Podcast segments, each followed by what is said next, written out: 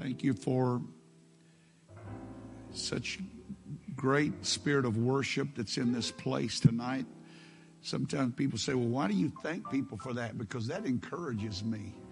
When I'm in an atmosphere and it just lifts me up, I want to see the King. Amen. If you have your Bibles for a little while, and I will try not to bore you, I pray God will speak to you. But I want to direct your attention to the book of James, chapter 1. And then I want you to go with me to the book of Romans, chapter 8. But let's read first from James, chapter 1. I'm going to begin with verse number 1. We're going to read down to verse number 3 or 4. James 1 and 1. James, the servant of God and of the Lord Jesus Christ, to the 12 tribes which are scattered abroad, greeting. My brethren, count it all joy when you fall into divers temptations, knowing this, that the trying of your faith worketh patience, but let patience have her perfect work, that you may be perfect and entire, wanting nothing. I would like to, if you would give me that opportunity to read that again from another translation. And it reads like this. Greetings, my name is James. I'm a loved slave of God and of the Lord Jesus Christ. I'm writing to all the 12 tribes of Israel who have been sown as seeds among the nations. My fellow believers, when it seems as though you are facing nothing but difficulties, see it as an invaluable opportunity to experience the greatest joy that you can. For you know that when your faith is tested, it stirs up power within you to endure all things. And then as your endurance grows even stronger, it will release perfection into every part of your being until there is nothing missing and nothing lacking. Whew. I need to read that again. When it seems as though you are facing nothing but difficulties, see it as an invaluable opportunity to experience the greatest joy that you can. Romans chapter 8, very familiar verse of Scripture, verse number 28. And I read again from this particular portion of Scripture. And I read from the same translation that we just previously read from, and this is how it reads. It's going to be a little different than your King James, but this, I think, will help stretch your mind a little bit to really understand. Verse 28 said, so we are convinced, James, or the King James says, we know. Everybody say, we are convinced. Are you convinced tonight? You need to be. We are convinced that every detail of our lives is continually woven together to fit into God's perfect plan of bringing good into our lives. For we are His lovers who have been called to fulfill His design purpose. For He knew all about us before we were born, and He destined us from the beginning to share the likeness of His Son. We are convinced, I would you would say that with me, we are convinced that every detail of our lives is continually woven. It's continually woven together to fit into God's plan for me. How many of you understand tonight that God has a plan for you? You know, sometimes I think we fail to realize just how personal this is with Him. He's not looking at me as some number on a board that He is 1,265,444,621. But He's looking at me as the one and only Mark Hughes. And He's looking at you as the one and only that He made. And He deals with us in that manner. He's not just dealing with us across the board as a whole volume or a whole group of people. God is continually working out individually in our lives, and He does it through a means that oftentimes causes us trouble. And so for a little while, I want to talk to you about a new attitude toward an old problem. A new attitude toward an old problem. Everybody said amen. God bless you. You may be seated. Sometimes I am of the opinion that though we cherish new revelation, what we really need are old reminders. I love reading James and the book of 1st and 2nd Peter because they speak volumes in a very condensed portion of Scripture. One scholar, he's of the opinion that the book of James is equivalent to the book of Proverbs in the Old Testament. It is wisdom literature. If you want to know how to be wise, read the book of James and all of the subjects and topics that James addresses in his letter. And then Peter picks up the pen, writing to the New Testament believer, and he speaks continually things, and he uses the word, I remind you. It's needful that I remind you. Sometimes we don't need new revelation. We just need a new attitude toward an old understanding. And sometimes in life, it is hard for us to comprehend the ways of God, how God accomplishes His purpose in my life is most often difficult for me to fathom. And so when James picked up the pen, he didn't take long in introduction. He just plunges into the heart of an issue that was troubling this New Testament church. And it was of such concern to him that he felt like he needed to address it first and foremost. And it was the difficult matter ending adversity and trials and tests. And he associates words in this small portion of his book that seem contradictory to our way of thinking. Trials and tests and adversity. I don't usually associate that with joy and happiness and bliss. I'm thinking in other terms, and yet he joins together these two concepts that trouble and joy should go hand in hand. That if you understand what that is for, if you understand that your life is not made up of chance. It is not made up of random acts that happen, but as a child of God, if you are a child of God, then your steps are ordered of God, and there are no chances that happen in your life.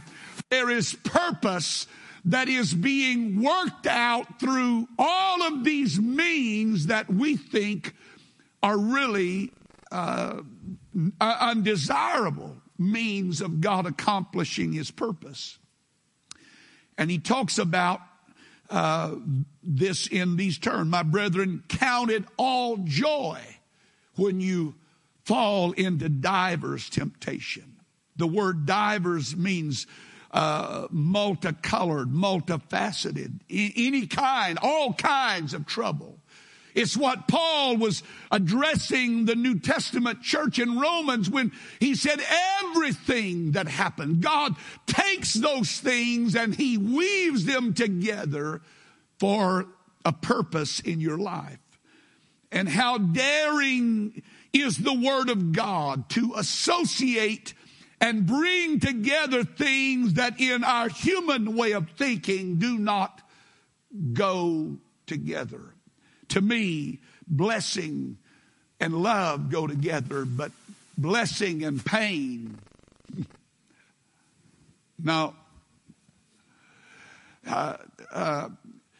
God's word creates an unexpected communion of elements. He says things like this: blessed is the man who is chastened, who is whipped, who is corrected, who is reprimanded. Blessed and whipping just do.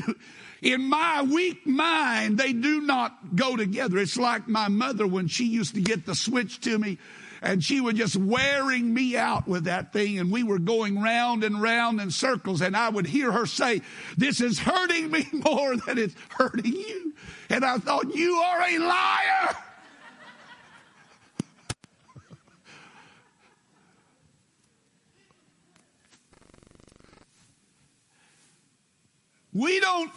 We cannot, in our human way of looking at life, we cannot associate a blessing with a chastening.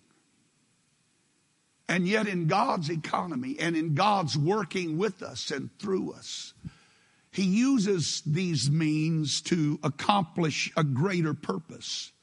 For you see, I am not found to be at my strongest, or I am not found to be strengthened when everything goes my way. The only way muscles are developed in the human body is when there is a resistance against that muscle that forces it to kick into overdrive and develop qualities and characteristics that, if I had no adversity, would never come. And so God brings together in his word this: blessed is the man that endureth temptation, trials, suffering, heartbreak, hardship.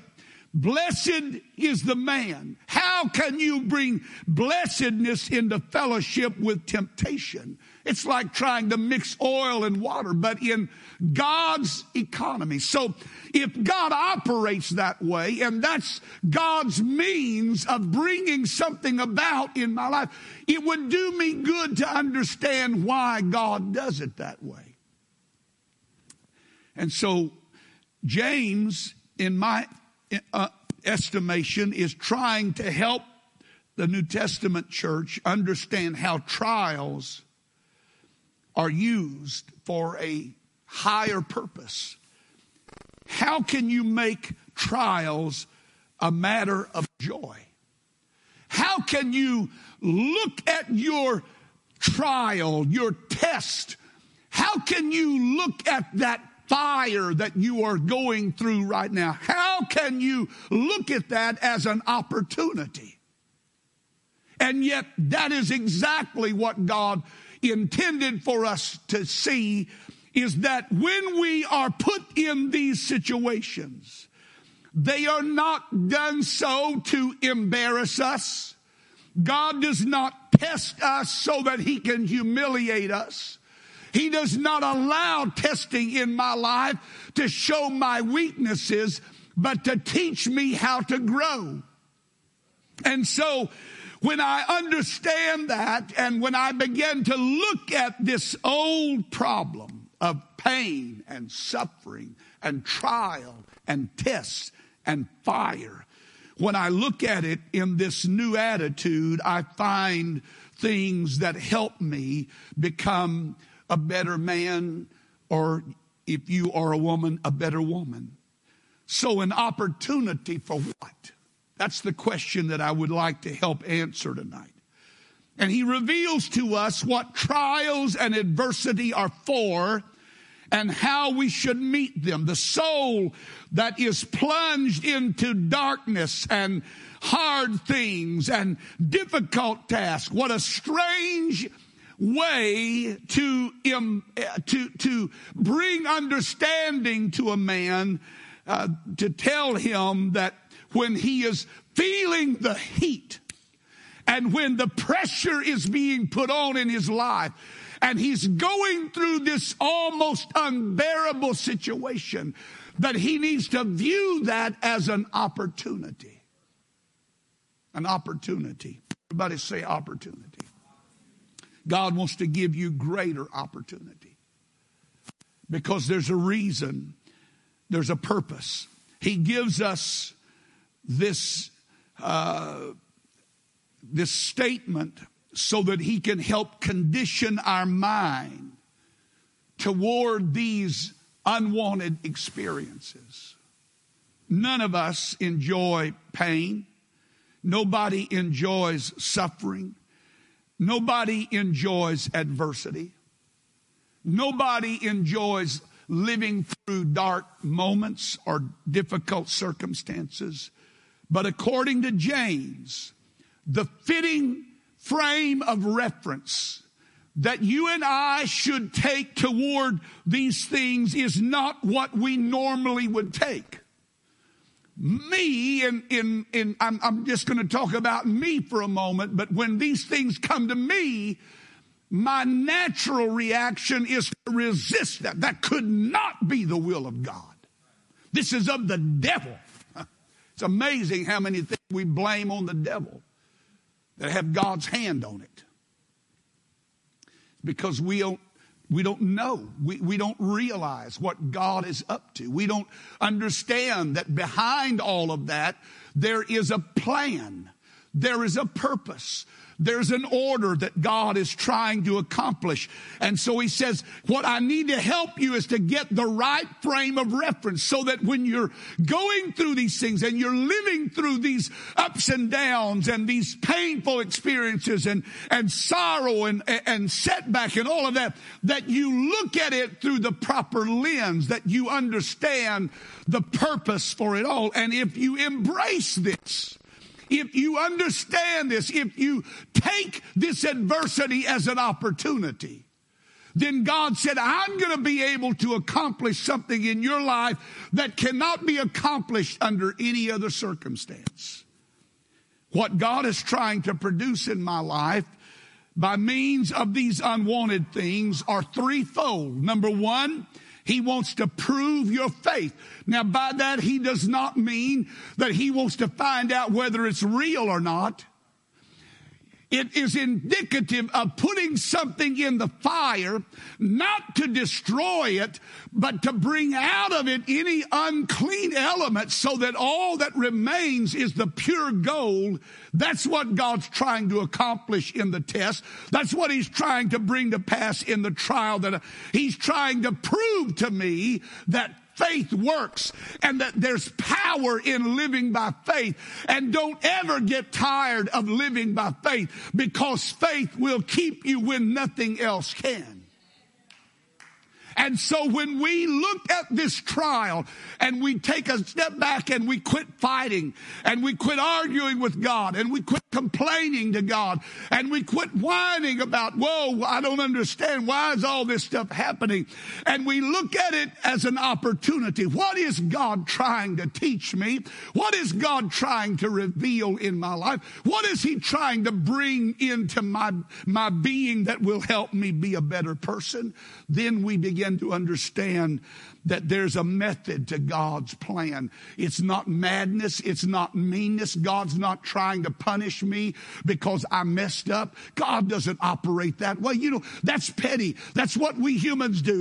If somebody shorts us, we're going to short them. If somebody slights us, we're going to slight them. But God doesn't operate that way. He never looks at me and said, okay, how can I make his day really miserable? How can I mess with his mind today? The devil comes to steal, kill, and destroy, but he comes that you might have life and that you might have it more abundantly. When God looks at me, God is not trying. God already sees what he wants me to be. And now he's trying to use all this stuff that's happening in my life to help to get me to that image that he has created me to be. And so when we understand this, when we embrace this concept of viewing this adversity as opportunity, that's not something that's natural to us. It's not, it sounds wrong for me to even say that. And yet the scripture declares that when I look at this adversity, when I'm looking at these pains, that I'm looking at these trials that I'm having to endure, that I need to see them as an opportunity. And when I do, he said, what's going to happen is it's going to prove your faith. It's going to help bring your faith to a higher level of purity and perfection. Number two, it's going to produce in you patience. Now, that's not just grinning and bearing it. That's not, you know, some people, when you talk about patience, they think, well, that just means God just trying to push me a little further. No, God's not trying to push you a little further. God's trying to show you something that is in you and in your faith, that if you can ever tap into that resource, it makes you steadfast, unmovable. You're not just bearing it. You're not just grinning and bearing it. You're not just going through the motions, but you've got your head up and your shoulders squared, and you meet it head on because you know that greater is he that is in me than he that is in the world. What is against me is nothing compared to what God has put in me. Amen. And so he says, let that patience have its perfect work. Let it finish. Let it come to fruition. Let it work its way out. I wonder how many times that God brought us to this place of patience, of perfecting endurance in our life, and we gave up. We threw in the towel. We said, I can't handle this. I'm not living. I don't believe this is the will of God. And so God has to say, okay. And so we go back to square one and God starts over. You know, the reason I got to the 12th grade is because I passed the 11th grade.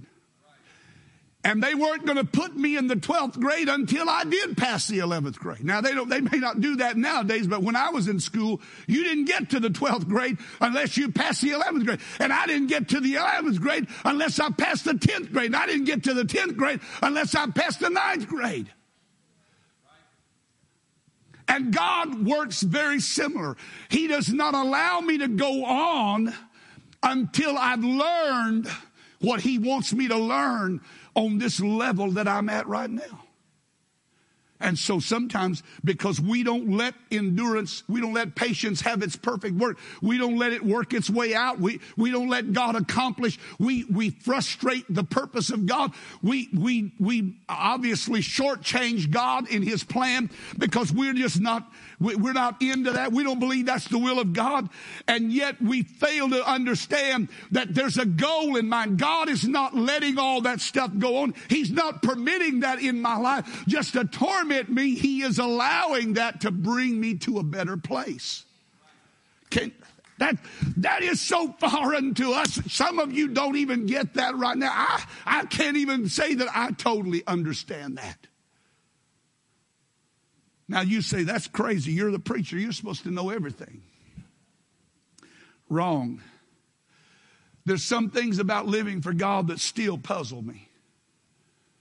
And one of them is how God takes bad and weaves it into good. I love the story of Joseph. And when his brothers finally came to Egypt, and Joseph revealed himself to his brothers, and they were terrified that he was going to exact revenge, he makes a statement. He said, "You meant it for evil. God meant it for good." The word meant in the Hebrew was a weaver's term. And basically what Joseph was saying was, you were trying to weave a garment of destruction. You were trying to destroy me with what you did. But God took the same thread that you were trying to use to destroy me, and he wove it into a garment, a king's robe, a ruler's place, because I allowed him to do that in my life. And so God says, I can take those threads that are dark, and they look unpromising, and I can weave them into something in your life that will, when you step back and look at the whole picture, you say, wow, how did God get that out of this? I tell you how he got it. When you adopt a new opportunity to your adversity, when you get a new attitude toward your old problems. And when I develop a new attitude, and not only does it produce endurance or steadfastness, but it results in perfection. I love this. Fully developed, lacking nothing. This is God's aim for my life. Thoroughly furnished, completely developed. A full person, full grown is one translation of the word, full grown. That means you have all the characteristics of a full-grown child of God. Wow. And having all that should belong to you. Sometimes I wonder if we have everything that belongs to us.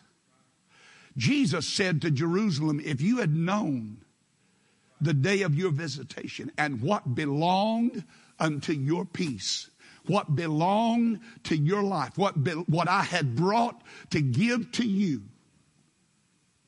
Amen. I believe it's possible for us to miss those opportunities because we're too busy moaning or complaining or griping or being angry. How many times have I heard people say, well, I just don't think God could let that happen to a person. And God's saying, hey, you've got the wrong attitude. God's purpose in my life is not pain. Say that with me. God's purpose in my life is not pain. You say, I don't believe that. Yes. His purpose in my life is perfection. Now, he may use pain to bring me to that place, but that's not his aim. And until we understand that, we will go through life fighting God on every turn. We don't need a devil to ruin our lives. We have enough carnality in all of us that if we're not careful, every time God tries to take something that we don't want, some pain that we are called to endure or some suffering that comes in, and he's going to use that to bring us to a better place. And we are fighting, we're resisting, we're mad, we're angry. I'm not talking to God. I'm not praying today. I know that's never gone through any of your minds. I know you're looking at me like that. Brother Hughes, tell me you had never been pushed to the corner and you just thought, you know what? I'm not on speaking terms with God today. Oh, no, I know some of you. I can see your halo. It's tilted a little bit, but I can see it. It's all right. It's blinded me right now, but I'm just confessing. This is all right. This is Wednesday night confession. And God said, what I'm really trying to do is fully develop you. I don't want you lacking one thing in your life. I don't want you missing out on one thing. I want you to enjoy every blessing that I have prepared. I want you to enjoy every good thing. God's purpose in my life is not pain, but perfection. Don't grow frustrated by the things God uses to bring you to a better place. And perfection is a better place. Now, perfection doesn't mean that I am perfect. It means that I am a better man, that I am more in his likeness. Look at those things for what they are.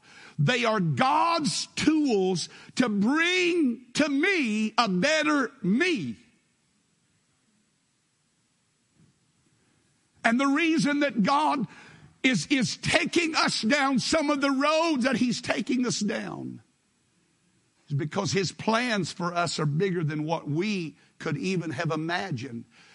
And in order for us to really embrace those plans and enjoy those plans, he had to take us down this road to teach us some things, patience and endurance and faith, that faith matters, that faith counts, that faith is not some figment of your imagination, but faith is a strength that will keep you, and it's proven over. And so God does all of this to accomplish something. The means that God uses to accomplish these things in my life are through struggles and tests and trials and fire and adversity.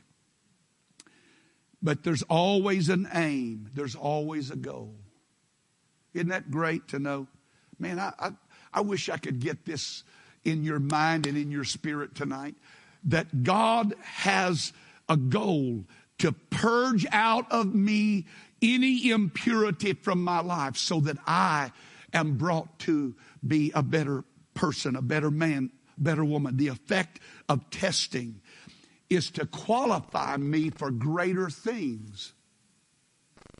We sing about greater things. God said, okay, you want greater things? Greater things usually come by means of greater trials. I'm not interested. We prayed for God's blessings on our life financially, and God said, okay, you want a better financial blessing? All right, I can give that to you. Who? And then we find ourselves in this work environment. We find ourselves with these spiritual battles going on. We wonder, what in the world is this? What's happening here? Why is there so much hatred? Why is there so much vitriol in the room? I'm telling you why. Because you prayed for God to bless you. God said, okay, I'm going to bless you. And the means he uses to bless me, whoo,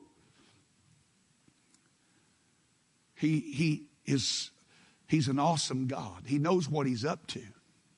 Because I'm not made better when life is made easy. I'm not made better when everything goes my way. You know what happens when you let a child have their way and never correct them? They become unbearable to live with. They become more demanding. They begin to feel like they are owed. You owe this to me. And so they need that. The verse of Scripture that says, spare the rod, spoil the child, that was not some quirky little fluke thing that happened in a wise man's brain. He wrote it down and then later thought he might not have written it down. It was the Word of God. God wanted you and I to know that there's a means to help get a person where they need to be. And it's not always what we want it to be.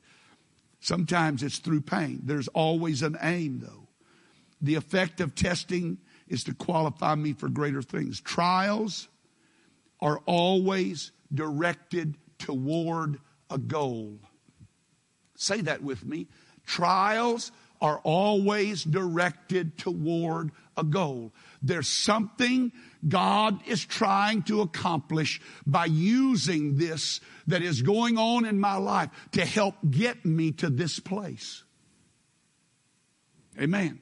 All kinds of experiences. He said, think it not strange when divers, multiplicity of, every kind of experience, sorrow and disappointment, pain, fire. None of it is meant to make us fail, nor is it intended to make us fall. They are meant to make us ascend.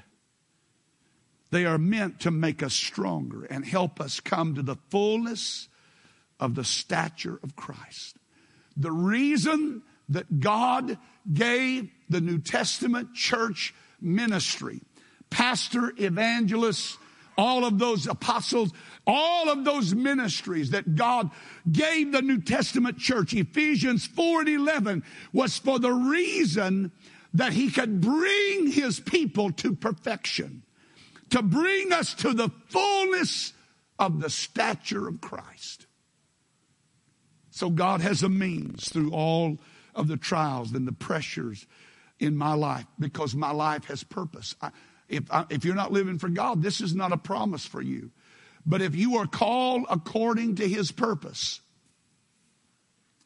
then you have this assurance that God's taking all of that stuff and he's weaving it together for your good. If we meet these tests in the right attitude, they will produce traits in us that are like him. Amen. So what is my opportunity? Amen. You're probably want me to hurry up and get to my point. My opportunity. There's three things the Lord spoke to me today. This is what an opportunity is for.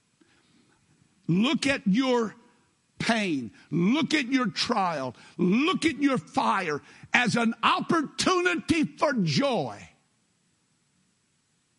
An opportunity for joy.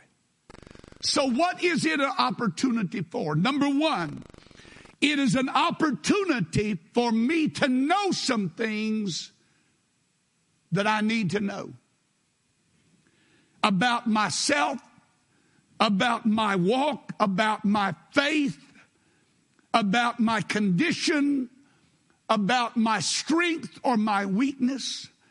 And he says it like this, verse 3, knowing this. So part of this opportunity is for me to learn some things about my walk. We're finding out things that are necessary for our improvement. Now, do you really want to be a better person? I think your spouse probably would like for you to be. God wants me to be. He made me to be better than I am. Yeah. And so part of this opportunity is for me to know some things. It not only brings things to light, but it brings into existence things that need to be there.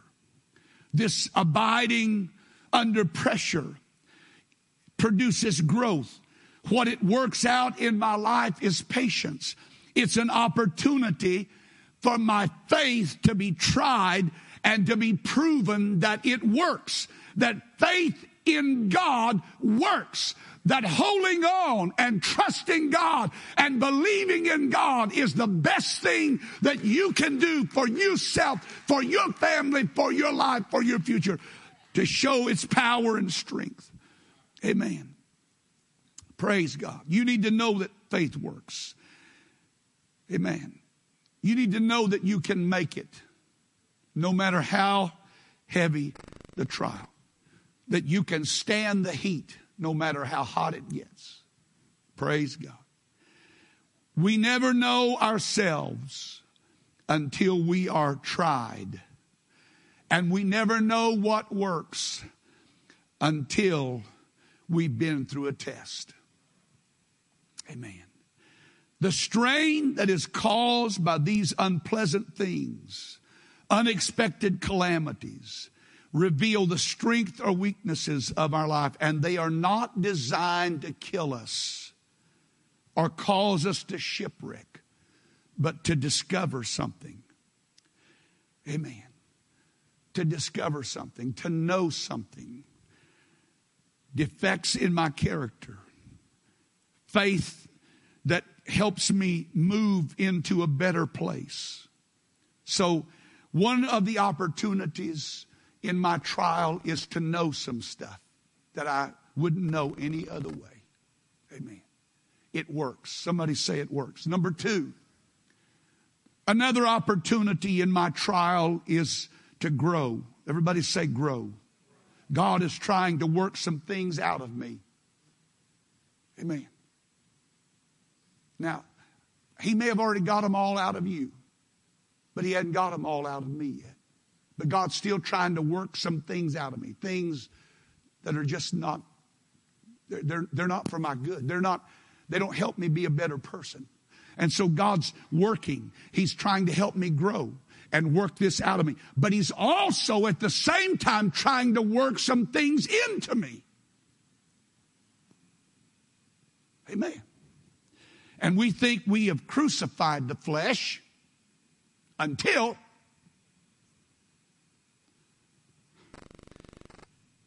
we're put in a compromising position. And then we find out that our flesh is not as dead as we thought it was. We thought we had gotten over our ill temper, our short fuse, but then that sudden provocation, that cutting off on the freeway. Oh, hallelujah. And all of a sudden it reveals that I'm not as cured of my temper as I thought I was. We think we have our affections on things above until we're tempted with some things below. Amen.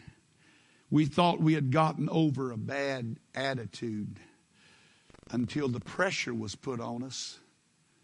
And all of a sudden, that thing pops back up. God said, oh, no, we got to work on that. He doesn't try to kill me because I have it. He doesn't try to cut my head off because it's there. He said, okay, we're going to go back through this again. And you're going to have an opportunity.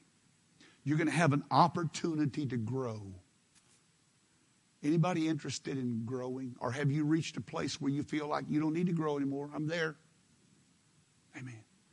I don't ever want to reach that place. I don't ever want to reach a place where I feel like I've made it. Amen. And it's amazing how subtly that mentality can slip into your life. You know, I've been doing this all my life. I know how to do this. But then I find out that my flesh is not as dead as I thought it was, and my temper is not as controlled as I thought it should be, and my attitude gets a little messed up every once in a while. And so I have to go back, and I have to get on my knees and, God, all right, let's work this out. Let's work this out. I want to grow. What God works and works through me to produce these things. The third thing, and I'm going to shut up. I'm going to close, I should say. Everybody say he's going to close. Number three, opportunity for God to take me some places that he wants me to go. There's a better man and a better woman in every person in this building. Now, I know some of you have reached a place of perfection that you don't think that's possible, but I'm telling you, there's a better person living inside of you. There's a stronger man, a stronger woman. There's a more resilient person. There's a more positive, upbeat, hopeful, faithful person in you. And all God's trying to do is bring you to that better place. Don't fight the means that he uses to get you there. Don't argue with him about how he works out his will for your life. You know, it's amazing that John could preach such powerful messages of conviction that even the religious were coming and repenting and being baptized. And all he did was preach about repentance and pointing toward one that would come after him. And one day he sees him and he said, there he is. He must increase. I must decrease. What a powerful statement. Until he had to live it. Until he had to live it. Now he's sitting alone in a prison cell. Nobody's come to visit him. Nobody's called him. Nobody's sent him a text message. Nobody emailed him. No letters delivered today.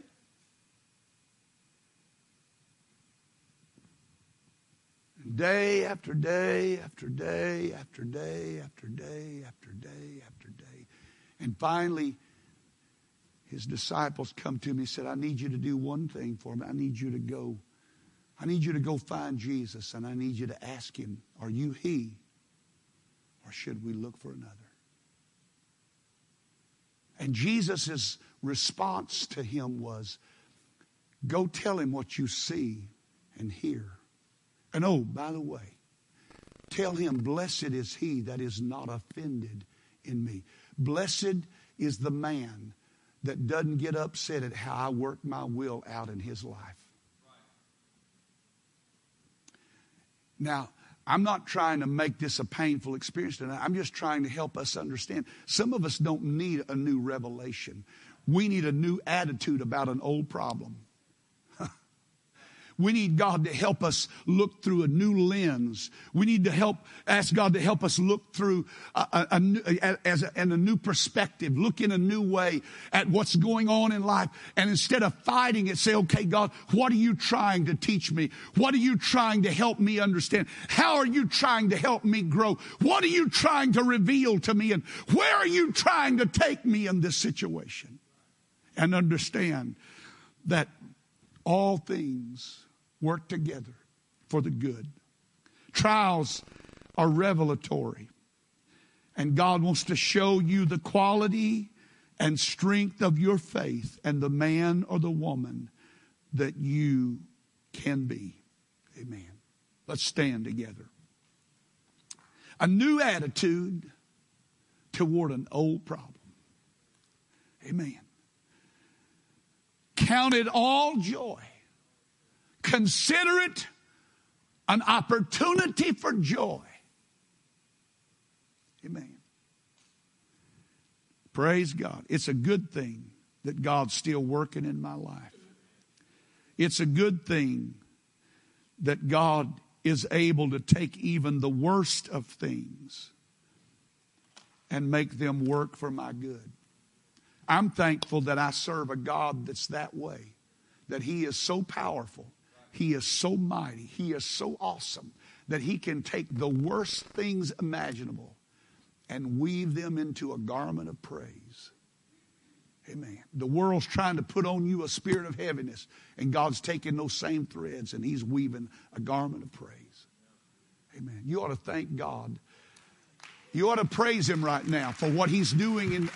And thank God for his mercy and his goodness that endures forever and ever and ever. Come on, let's praise him together right now.